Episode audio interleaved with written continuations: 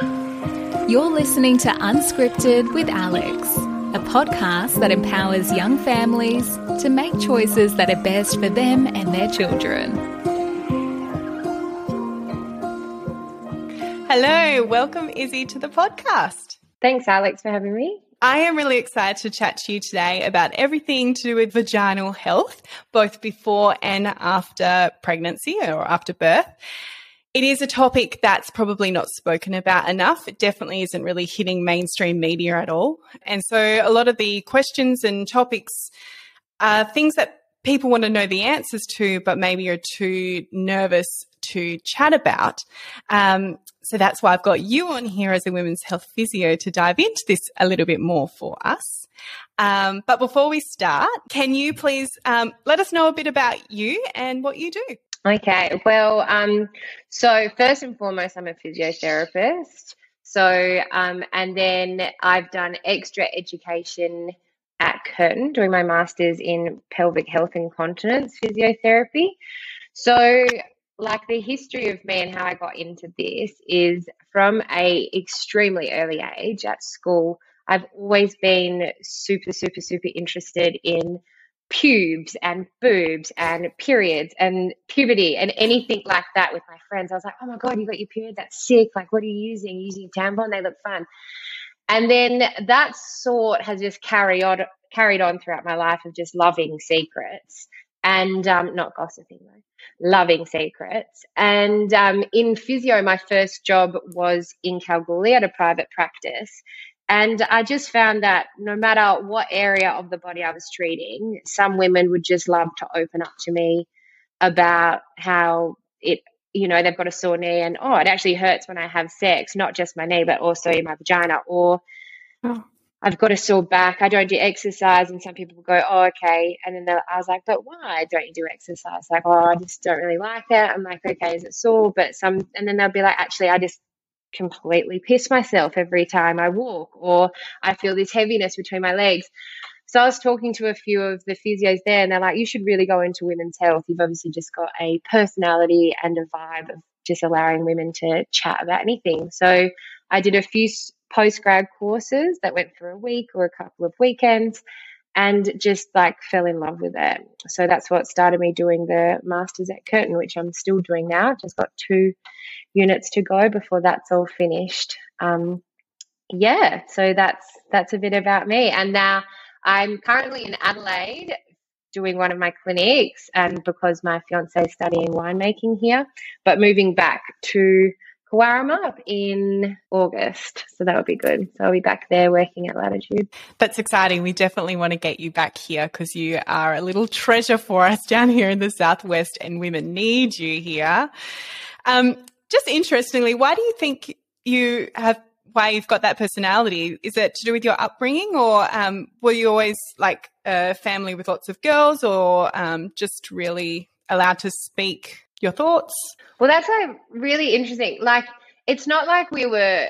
We're obviously a very open family, but it's not like we're like wildly sex positive and my mum's buying me a vibrator or something. But you know, it starts with my great granny only ever wanted to see films that had wild sex scenes in it, and then my grandma's just was always very open about like just anything women's health related. And then when I got my period, my mum wanted to do a period party. So I think it was just a lot of like expressing like the female body was in our family and like complete comfort. And I did have a sister, but I went to an all girls school. I but I also have a brother and didn't really make much difference. We just very open, I guess.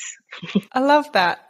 So, our conversation today is really going to be about women um, getting checked um, or having a vaginal assessment after giving birth. And from some of the studies I was looking at, it looked at like the rate was about one in five women actually go in and actually have a chat about um, their vaginal health or their pelvic floor after having a baby. Um, how common is it for a woman to actually have something like a prolapse happen after giving birth? Well, yeah, so it's a bit of a tricky question. In some European countries like France and Belgium, I only know Belgium because my sister in law's there and they had a baby last year. But it's within their health system that once you've had a baby, you get between six or 12 funded um, pelvic health assessments from a physio, where they're really trying to change that in Australia. There's lots of women that are advocating for that now within physio um, because at the moment it's completely out of the woman's expense. But so I think um, the reason why there's that lack of getting an exam after having birth comes from a financial reason. But why it's really important is, as you said, prolapse is quite a high risk after birth, as any form of incontinence and fear of returning to any sexual activity or exercise activity. So, um, what it entails would be a at your six week follow up, um, you usually go to your doctor and they'll probably say like, "Oh, how's everything going down there?" And if you didn't have a very traumatic birth, you might not even get a vaginal assessment there. And in the southwest, they're very pro pelvic health physios, so usually they'll then send to one of us. And um, if the woman comes, I'll educate them in what the assessment is, and um, it is uh, a vaginal assessment. So I usually assess visually what the vulva, the vagina, and the introitus will look like, and if there's any um, tearing or any redness. And then from there, ask if it's okay to do a palpatory exam, so assess the sensitivity of the outside of the opening of the vagina, and then go internally and assess the strength and the tone and the pain of all the individual muscles. And then from there, I can do a prolapse assessment. So, um, prolapse is just the descent of a pelvic organ onto the vaginal wall. So you'll have like the anterior wall prolapse, which is the bladder that's pushing on the front wall of the vagina that will then push through, or the posterior wall prolapse, which is the rectum pushing onto the back wall of the vagina, or uterine prolapse, which is just the uterus falling down. Um, and there are different grades. So grade one means it's gone from its original position, but it's still from a centimeter and a half up in the vagina. So it's de- it's not at the entrance and it's not coming out. And then a grade two is a centimeter and a half inside to a centimeter and a half outside. And three is a centimeter and a half to three centimeters outside. And four is usually the whole organ that's come out, which does not happen straight after birth and is pretty rare. And usually by that stage, you know something's going wrong. You're probably to a gynecologist. But um, why it's really important is prolapse doesn't really happen completely after birth, but having a vaginal birth increases your prolapse substantially for later on in life. So, birth is where you get the injuries of um, the pelvic floor or the fascia that holds the pelvic organs up. So, as I said, so yeah, pelvic organs have support from above, from the fascia, and below, which is the floor. So, if you think about prolapse, like you're in a small room with four walls and a ceiling. And let's say at each corner of the walls, you've got a rope, and that rope's connected to a ball. So the ball's suspended in the air by the ropes that's attached to the corners of the wall and ceiling. So if you go up above that ceiling and you drop something heavy on that ball, it might bounce a little bit, but it will come back up because those ropes are still holding it up. But depending on the weight and how much force you're throwing that object, let's say you've now thrown a huge grand piano on that ball, it's going to fall down and maybe that force will tear one of the ropes. So now it's sitting a little bit down and lower. So that grand piano is equivalent to having a vaginal birth. So you can say, and then as well, the force of that, if you've had a really really long, hard birth and you're pushing for hours and hours, that's like a few pianos being thrown at that. So those poor women that are like usually induced and just there forever, and then that induction is so painful, so then they have a epidural, so they're on their back and they're just pushing, pushing, pushing. There's a much higher risk that with a um, epidural birth, you're going to sustain a what we call an obstetric injury, but mainly because you have to have it on your back and you're pushing. Um, so, and then the second are the women that are just like it was wild and it was fast. So that's just like a huge, ginormous piano out of nowhere just being thrown at that ball. And those ropes have no idea it's happening. And they're like, ah, and then they break. And that's because like all the structures in that birthing canal haven't had that time just to like soften and open and stretch with it. So usually with those births is when you get injury to the pelvic floor with the underneath support as well as the above. But yeah, the the the fascial ones, they're really bad with those long, long, long forceful second stage of birth of the pushing. Um, so in our assessment, we'll see like where where you're feeling that sort of laxity, so that stretch with a cough or a push, push, push. They'll be inside, and I'll say, I want you to push down, and I can sometimes feel on the top of my hand, like pressure coming down, and then I might support the top and I'll say push, push, push, or I could feel something moving for underneath. So I know that's the posterior wall coming in or the anterior wall coming in. And um, but also what I can assess for is the muscles down near the front of the vaginal opening, and you can feel where they connect onto the pubic bone. And if they during birth have like stretched and thinned out quite a bit, so then there's a bigger hole for any sort of organ to fall through. So that's really like the pelvic floor structure that's holding it up. So with that information, I can be like, look, you know, you've got a little bit of a drop of the pelvic organs, but nothing that's huge. It's not coming out. But you do have this thinning of the pelvic floor muscles at the front of the opening. Plus, you don't have like a lot of endurance or a lot of strength. So, you'll be fine now. But if we don't rehab this now and get it back to like a nice, strong position and well coordinated and everything, then later in life, you might just be you know, doing a big cough while doing a squat. And that's the straw that broke the camel's back. That just gives you that symptom of prolapse. Because I, in the pharmacy, get um, a lot of menopausal women, um, or, you know, 50 or to 60 up. Um, it's usually actually more like 60 and above coming in and saying, you know, they're having issues either with um, prolapse and incontinence. And I suppose um, we are trying to build a conversation around it now, but back then they probably didn't have these conversations going on and weren't getting these assessments. Is it possible for a woman to feel for themselves after um, birth if there's a prolapse, or do they really? Is it better to have an expert really checking it out? No, so that's a really interesting question that you bring up because um, uh, it's like a fine line to what a prolapse is at the moment. So, biologically, the prolapse is just a descent of the pelvic organs. However, there um, you don't know that. A lot of women don't know that they actually have descent until they get assessed.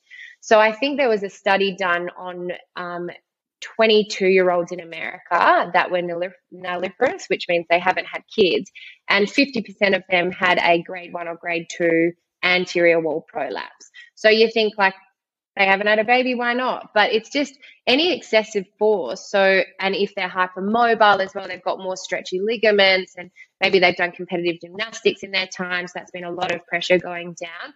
However, to then go tell them like, oh, you've got a prolapse, we'll just be like, what? Oh my God, they freak out. And they may never do any sort of high intensity interval training again or box jumps again. And that's more detrimental, I believe, for their health than ever.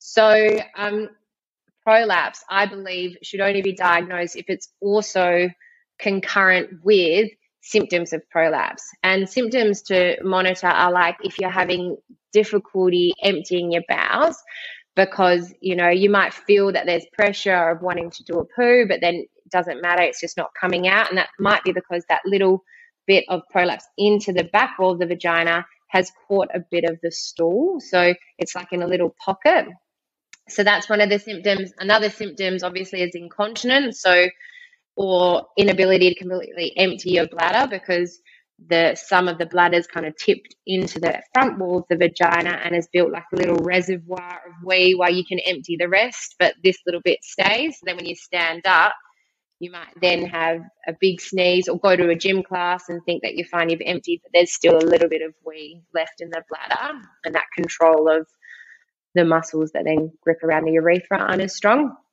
And then thirdly would just be that feeling of heaviness or discomfort, or even just seeing that there is a bulge between your legs, just like a little balloon, um, that's pretty much the most common one that women have. And it's like it's just uncomfortable, or when they sit down, it just feels. I mean, you've sat down on your bum forever, and then you sit down, there's something there, you know that that's there's got to be something wrong. But what you brought up earlier um, about the women in menopause is really interesting because what happens is with menopause is we lose estrogen.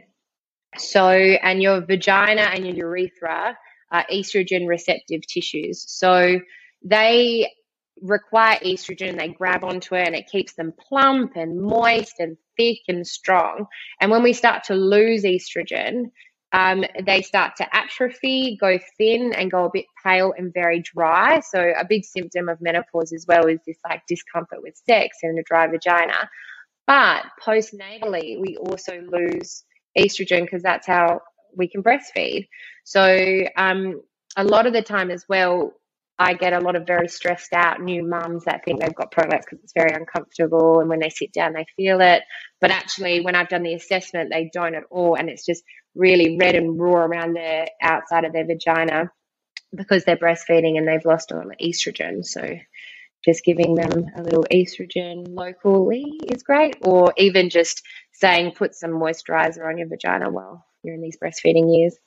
And especially when they stop freaking out that they've got a prolapse, it's amazing how quickly their symptoms go away. And I'm not saying it's in their head, but when you feel something, you can catastrophize that so much until someone just looks in the vagina and you're like, it's all good. Like, oh, sweet, everything feels fantastic now. Because it's a scary place, your vagina after birth. Like, you barely look at it before birth, and then after, you've just got, you know, that awful joke of, um, what, what did he say? Robin Williams said once, watching your wife give birth is equivalent to watching your favorite pub burn to the ground. You know, like there's not a lot of like there's not a lot of positive body image that goes on after you've had a baby, or women are like, I'm scared it's going to look like mince meat, and just so rarely do I see a postnatal vagina that is like just well, I really barely ever see any sort of vulva or vagina that's just disgusting. They all look so different and just some are a bit more open than others. But yeah, never ever ever have I seen minced meat or a burnt down vagina when I've done an assessment. It's definitely something that plays on women's mind. And um, that kind of brings us to the thing of this topic being quite taboo to talk about and the rate being low for people, women getting checked, and um, and why that is. You were saying earlier before we started recording about the origin of the word vagina, and I think right now is a really good time to chat about it. Can you tell us where the term comes from? Absolutely. So we were just discussing this at my work yesterday, and um, the Latin origin of vagina was made in the late 17th century, and the word vagina literally meant sheath, which is a sheath of a sword. So meaning it, that its only importance was to hold something in it, and that was it. And then the original of the word pudenda, which is um, in textbooks, usually the vulva, vagina, anus for a woman is the pudenda. And then for males, it would be like the testicles and the penis. But the word pudenda is from the Latin word of pudere, which is to be ashamed. So I'm not saying that's how we feel of it now, but as in it's very difficult for women to come from this like long line of systemic your vagina is literally a shield to hold a sword or and it's something to be ashamed of. So there's so many great positive things out there now for women's bodies especially on instagram and for all sorts of social media. But yeah it will take a long time for women to be able to talk like hey to the by the way i'm feeling this really weird bulge. Like what about you guys? over a glass of rosé on a good sunday afternoon. But it's happening more and more, I think. that absolutely blew my mind when you told me that before. I just cannot even, yeah, I just can't believe that that's where it even came from. And then it's funny that you said about chatting about it over a glass of wine. I um, was very lucky that my very close friend is a midwife. And so we had lots of conversations. And I remember towards the end of my birth, it starts getting already changing down there and getting very swollen. And I remember thinking, have I already got a prolapse now? And I checked with her and I was like, can you get a prolapse like when you're pregnant? And she sort of just said, you know, things change. You started to get a bit swollen. And um, I was like, oh, okay, that's it, you know, just, oh, good, feel better now. That's probably nothing. We'll, we'll continue on.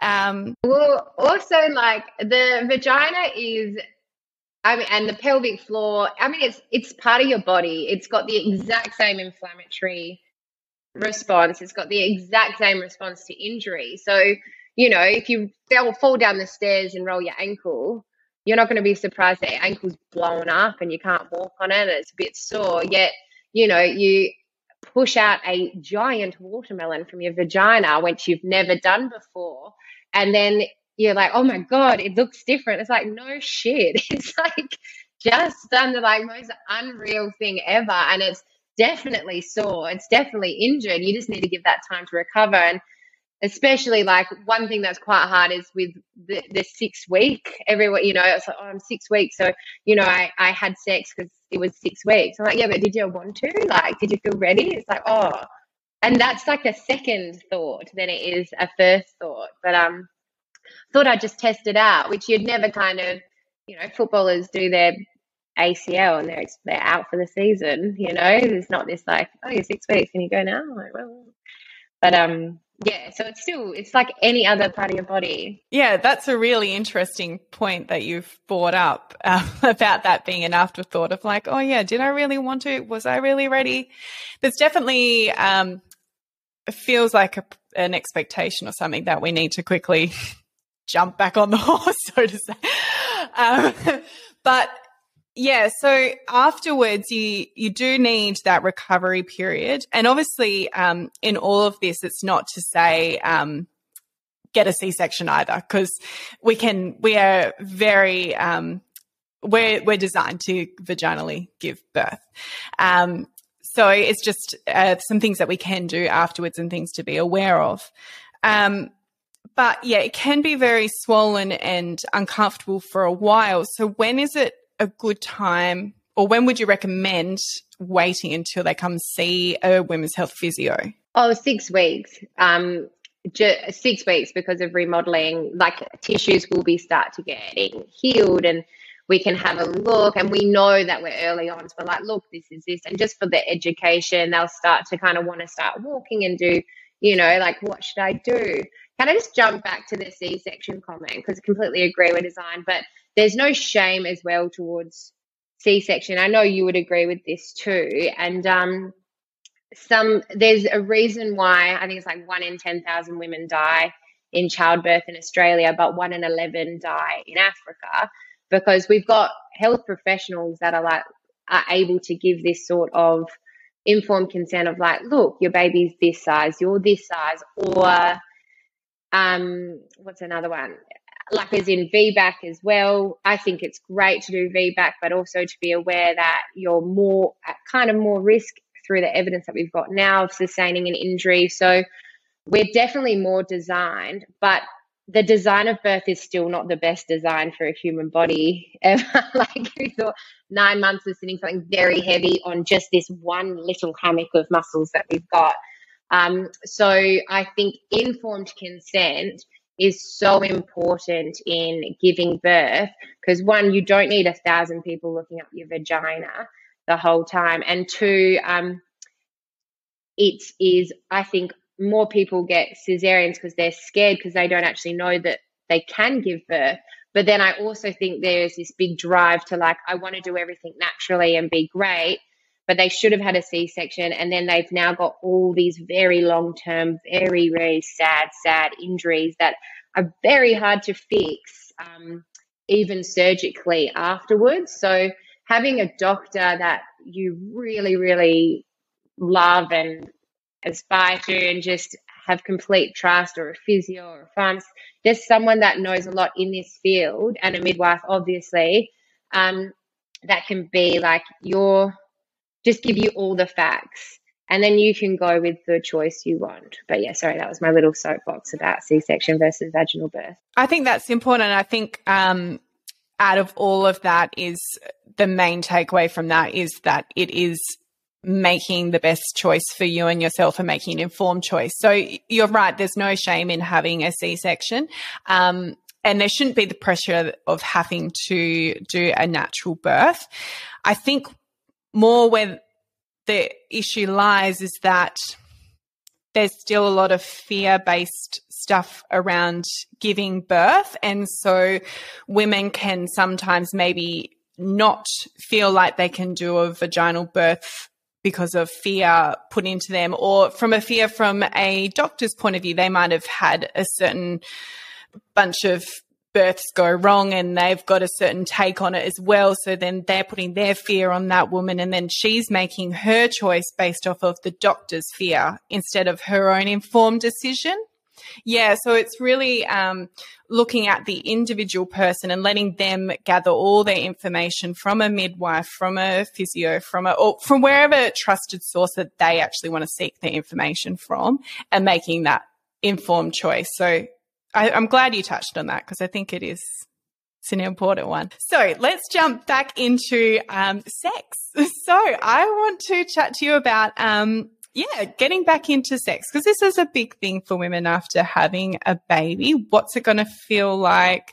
Um, it can be very nerve wracking. Um, the vagina might be dry, it might be swollen. Um, yeah, totally. So, I mean, like, not only after you give birth, but a lot of women just we don't know a lot about sex because we weren't given that great sex education at school, especially us millennials. Um, you know, we just this is the alien of the uterus and the fallopian tubes, and then this is gonorrhea.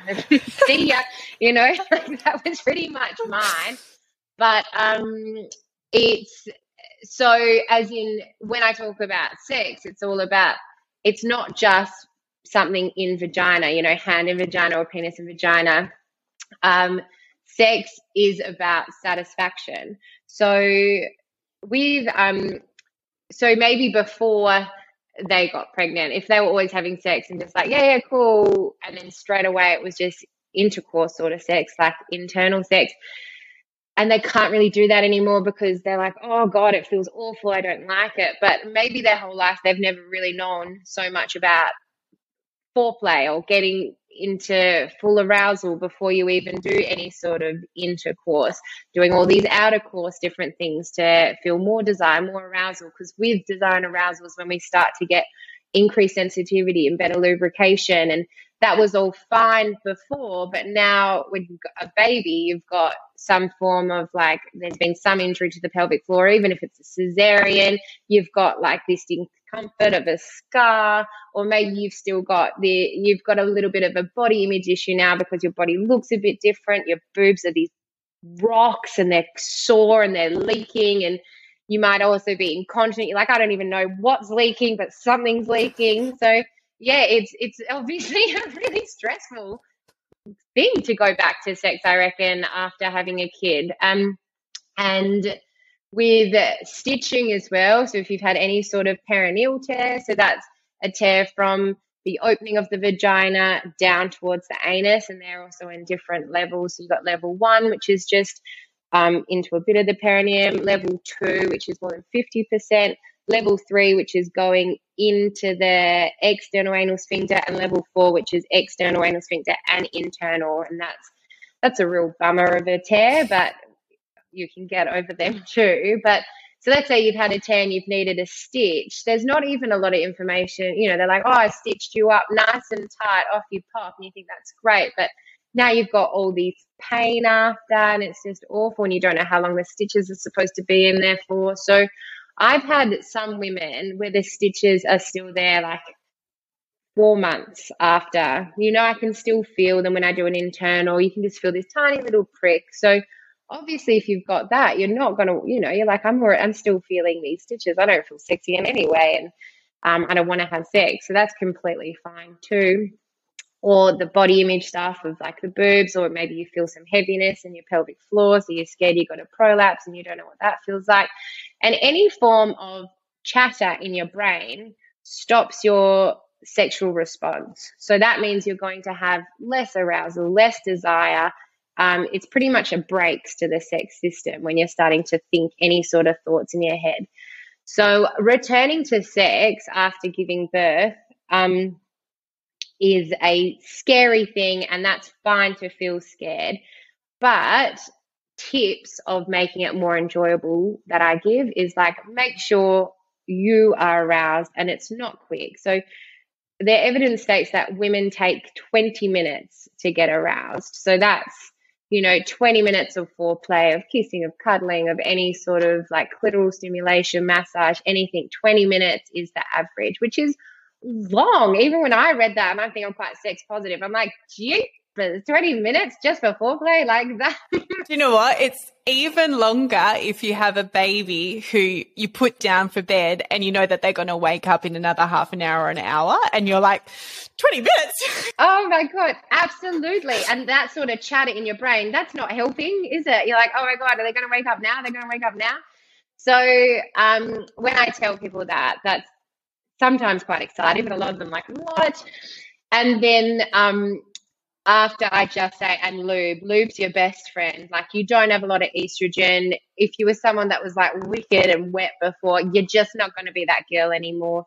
Get some good quality lubricant.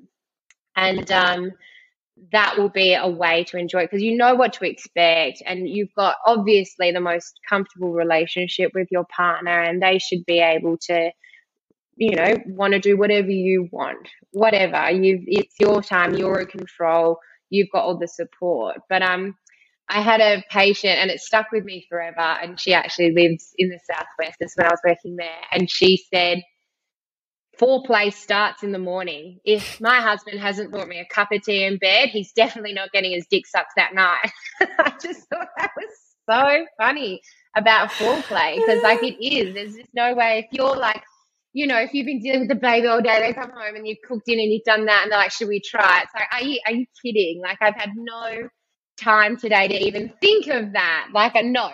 yeah, it's it is yeah, definitely a no.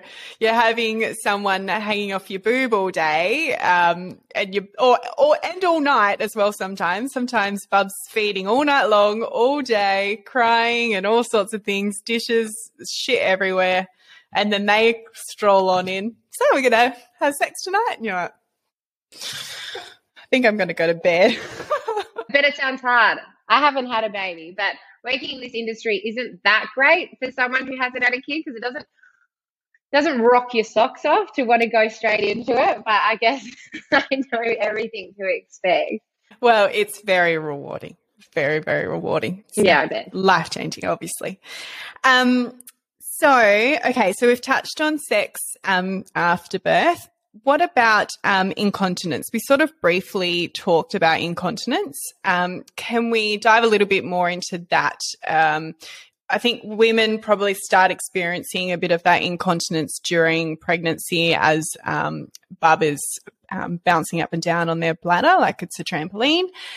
Um, so yeah, what about afterwards? What are some things that we maybe can do to help with um, reducing our risk of incontinence? So, I would say risk of incontinence after birth. Um, all these sorts of like reducing risk after birth, you can be the best woman ever and be so diligent with everything you want to do and just be blessed with the most godforsaken birth ever and you may still get a prolapse. So I think as well it's just allowing whatever happened will happen. But in saying that, I think um, so. Incontinence is the leakage of, you know, stool, feces, or bladder or urine. So if we're talking about urinary incontinence from the bladder, that does start quite commonly during pregnancy. And as you said, your abdominal space is being taken up by this baby. So the space for the bladder to fill gets a lot less. So your bladder capacity reduces. Plus the force that's hanging down now on your pelvic floor is increased because you've got a lot more weight. So the muscles are more stretched. So it's more difficult for them to be able to contract and be quick when they're at um, a stretched position. So, like a weight feels heavier when you've got an arm stretched out than it does with your arm close to your chest. It's the same weight, but just the position of your muscles are different. So, um, so the most common one you get during pregnancy is stress urinary incontinence. So that's incontinence of the bladder with um, any sort of external force on the bladder. So that's like a cough, a sneeze, a bend forward, a sit to stand, and you leak on them. Um, so ways to reduce this risk without, you know, if you have the perfect pregnancy, would be to make sure you know what your pelvic floor muscles are and um, start doing pelvic floor muscle exercises during pregnancy. But also, I think um, to under to have like to be really empowered about what the birth is going to be like as well, because I think that reduces any sort of fear towards birth and being stressed out and not wanting to push and maybe contracting your muscles too much and then the baby has to force its way through. Where if you're really informed in what birth's going to be, you've got a good birth plan, you're feeling in control, I just believe the body reacts a bit of a better way. That's got no evidence in it, by the way. I just think any knowledge is power. And I, I know that they do that a lot. I mean, hypnobirth, I've had, there's obviously a lot of, um, that's more of the alternative way, but I do think all my clients that have undergone a lot of birth training and the hypnobirth training as well, they just have less bad, bad outcomes with normal sort of births because they just surrender to their body to do what it needs to do, as opposed to like a lot of fear, a lot of tension um, to sustain an injury. So then after birth, um, it's also super, super, super common straight away to have stress urinary incontinence because if you think about it back to the analogy of like rolling an ankle your your pelvic organs have gone through mass injury because they have been really stretched beyond what is it like 10 times or 100 times more than it's supposed to and um, so they're injured. So if you think of like a knife if you think of a piece of paper folded eight times and then bent into a u shape and you kind of put your hand on top of that paper that's a nice firm support where if you take that paper away and you only have it, you don't have it folded, and then you cup it like a taco in a U shape again, it's a lot more floppy on top. So that's your muscles that have been stretched so much end up being a lot thinner. And because, like I was saying before, holding a weight with an arm out straight, it um, makes it feel very heavy. So that ability to get all the muscle fibers in and do a good contraction around at the front, around the urethra to stop any sort of wee, it's just not going to be as fast and not going to be as strong as it was before you had a baby. So sometimes, I mean, most of the time that will get better when you give it that time for it to heal and the muscles start to get thicker again and you bring it on. But after six weeks, if you're still experiencing that quite a bit, then a pelvic health assessment is perfect because I can be like, oh, look, you're actually not contracting these muscles very well. We're going to give you an individualized program to do so. And also, a lot of girls don't know how to contract their pelvic floor muscles. I mean, for guys, it's easy. You can just like look in the mirror and contract, and you see movement. You know you're doing it. Where for women, you're doing something and you feel something, and you're like, cool, that's it. But there was um the woman who started the master's course at Curtin Uni, Jules Thompson, when she was a new graduate, so a few years ago, she did her first PhD paper on um, how 40%, I believe, 40% of women that think they're contracting their pelvic floor are actually bearing down on their pelvic floor. So that's a huge amount of girls that are doing the complete opposite of what a lift is. So it's like bend your elbow and some 40% of women straighten it. And you just think, well, that's stupid. But it's not because we just don't know and you've done something and you associate that feeling with the lift. And so that's quite hard to then, um, yeah, change your entire ability to wire your nerves into telling what the muscles are supposed to do. Um, so that takes a lot of training. You can tell that by the ultrasound that you do, or do you do, tell that by the internal? Oh, yeah, good point. So, I mean, from both, okay. from both completely. So, the real time ultrasound, the transabdominal one, we it's like what the scans you get when you're pregnant. So you have to have a little bit of urine in your bladder so that we can at least see the bladder, and it's this big black blob. And if I say contract your pelvic floor, I should see that bladder lifting up, and then relax your pelvic floor, I should see that bladder going back to its starting point. Um, and same if we're doing a vaginal exam, I'm obviously palpating the muscles. So I'll say contract and I should feel the muscle move and then relax and I should feel it go. But for some reason, for some people, that is like a contract and they push down, or especially, especially in the 80s, you know, it's all those um, online aerobic exercise and pelvic floor, pelvic floor was just like draw in your tummy, squeeze your bum, you know, and that's actually not at all the pelvic floor. They're all the surrounding muscles. So a lot of those women, when I say contract your pelvic floor, go like that. And if you think, if you do it, when you bring in your tummy muscles and squeeze your bum, you're actually pushing down. Yeah. You're bearing down. It's like you're forcing out a poo sort of thing. So it's um that's not not the way we do it either.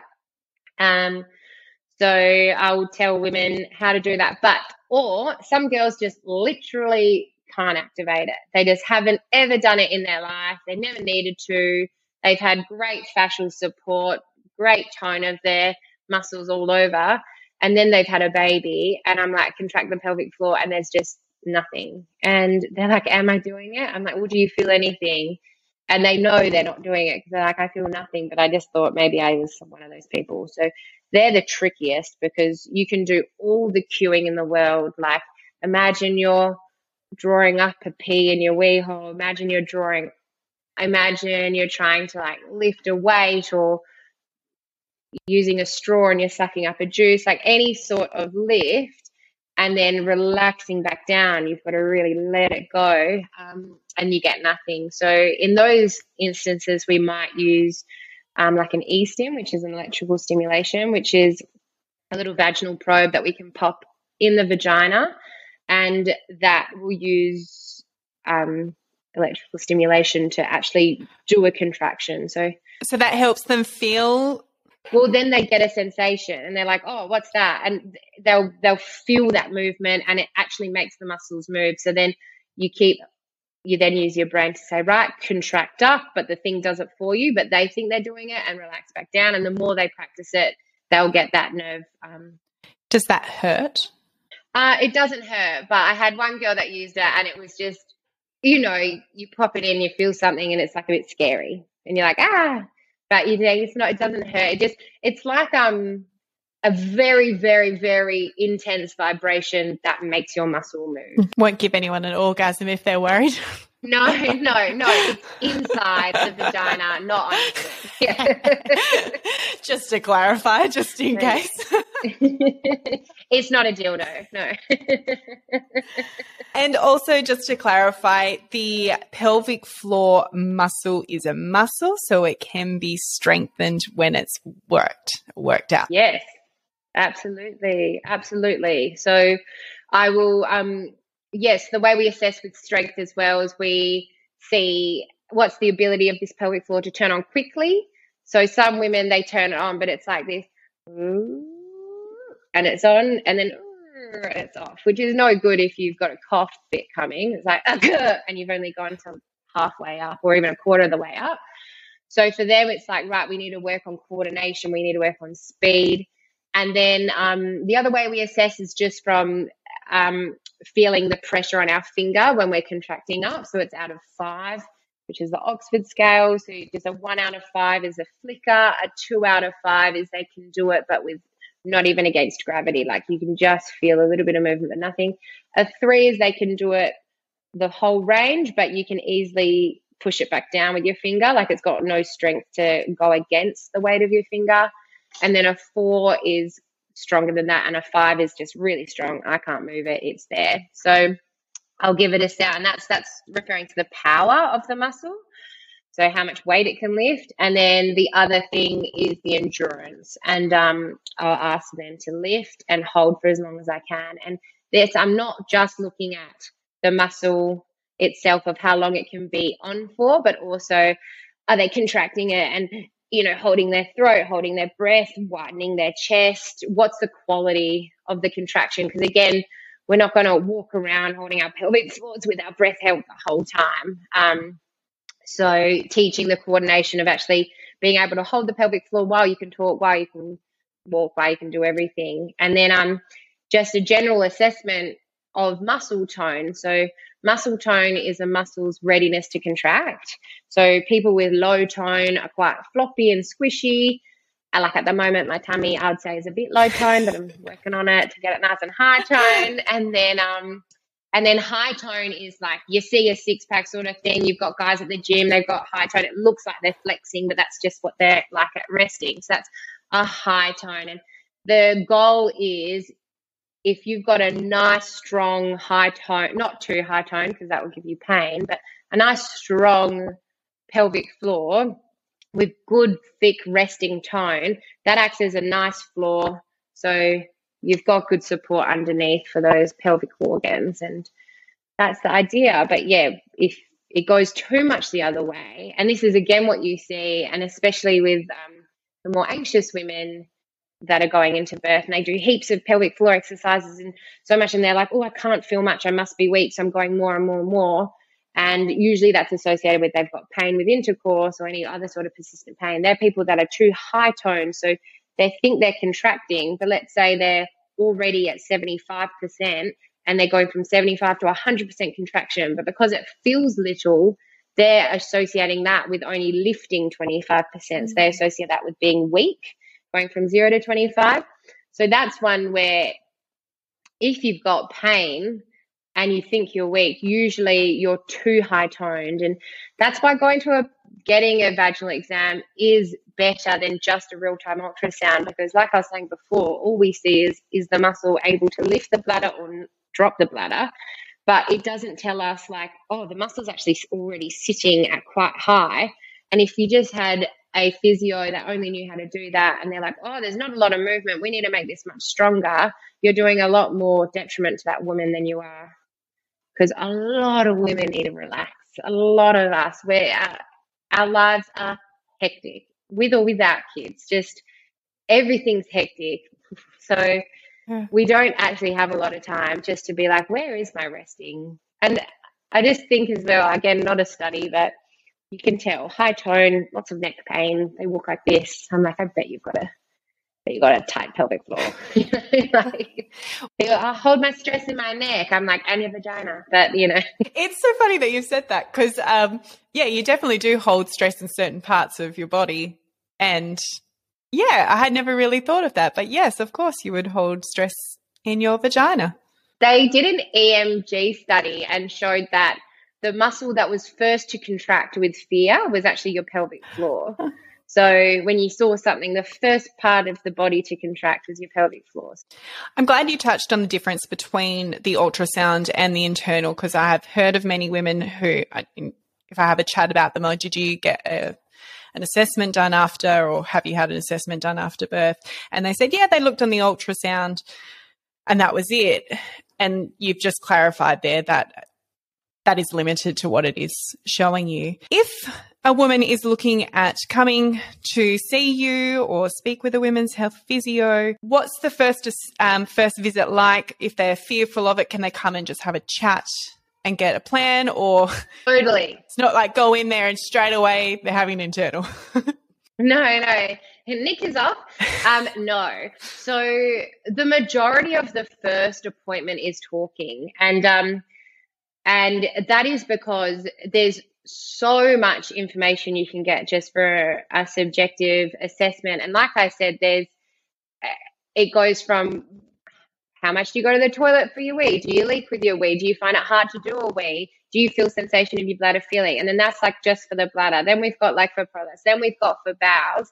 And then it's like, what's your sex life? So, and a lot of them, because they're personal, you go out on tangents all the time. And you've got to build a good rapport with a woman if you're going to get them to take their knickers off, you know? So, again, there is so much about talking and especially after the um I was like, what was it? It was COVID, the pandemic. What's blowing up is telehealth and pelvic health physio has actually been pretty good with um pelvic health because uh, so much of it is behavioral change and um you can just be talking to a girl and they're like, oh, it's just I find it really hard to weigh. Like I can't empty. I don't know what it is. And then this, and we just talk about maybe you're not actually like allowing those pelvic floor to relax, and you give them some tips, and they do it, and they're fixed. Or I mean, that's a very easy example, but even um, there's just so much you can find out, and so much you can help just through a conversation. So if you're going to see a pelvic health physio,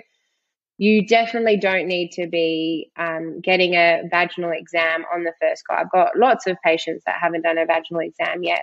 However, um, eh, you also most likely will be subjected to a vaginal exam, but only when you're ready. We're not going to say, um, "Oh, it's the only thing we can do. You've got no other choice. Get on the bed," because um, we, by law, have to get consent, and we know so much, and in the southwest, it's so hampered on about, which is great, and about the lack of informed consent during um, childbirth, and that's that's something that I even I was shocked by going into this field is I didn't know how many women had so much trauma after childbirth from just people doing internals, coming in without knocking, um, saying you need this, not getting good ed- education into what sort of birth they want, not getting good pain relief, and um, that was really, really, really sad and shocking for me. And a lot of them um, didn't, wouldn't go have a second baby because of their experience with the first one, being rushed off to a hospital after post, and like Perth Hospital after having postpartum hemorrhage, and yeah, it's just so sad. But um, there's very good um, like postnatal psychologists in the southwest too that have a massive caseload of these women as well. But why was I going on that tangent? Informed consent. So you can say no to a physio from doing a vaginal exam. You can say no to anybody for doing a vaginal exam. It's your body. And like we were discussing at the beginning, there's nothing that breaks my heart more than a woman being like, oh, I've had a baby. I've got no dignity anymore. And I'm like, oh, but you should. Like, it's yours it's your vagina. It's, you know, you definitely just because you had a kid doesn't mean you're not. It's not your body anymore. Yeah. Um. So, yes, we can do lots of talking if you don't want to get your knickers off. That's fine. I love to talk. well, this has been a great talk. Thank you so much for diving into all of that stuff. Um, I think each of these topics can probably be expanded on even further. Um, if somebody is wanting to get in touch with you at the moment, you're in Adelaide, um, but you will be back in the Southwest soon. So, how can they find you? Um, social media or something like that? Yes, um, I do have an Instagram account called fempower underscore physiotherapy haven't been using it much lately, but I still get notifications if people um, message me. So that's really good. Otherwise, I'll be back working at Latitude Physiotherapy, which is in Vasse. Um, and yeah, so I'll be there and I'll be there back in end of July, August. So fantastic. You can see me soon. Awesome. I will put all those links in the show notes so people can find you easily. And thank you so much again for your time. No worries, Alex. Thanks for this. It was a lot less stressful than I thought. So yeah, thanks for getting the word out. It's so important. It is. It really is. Thank you. No problem. See ya. Thank you for listening to Unscripted with Alex. This show was brought to you by Botika Co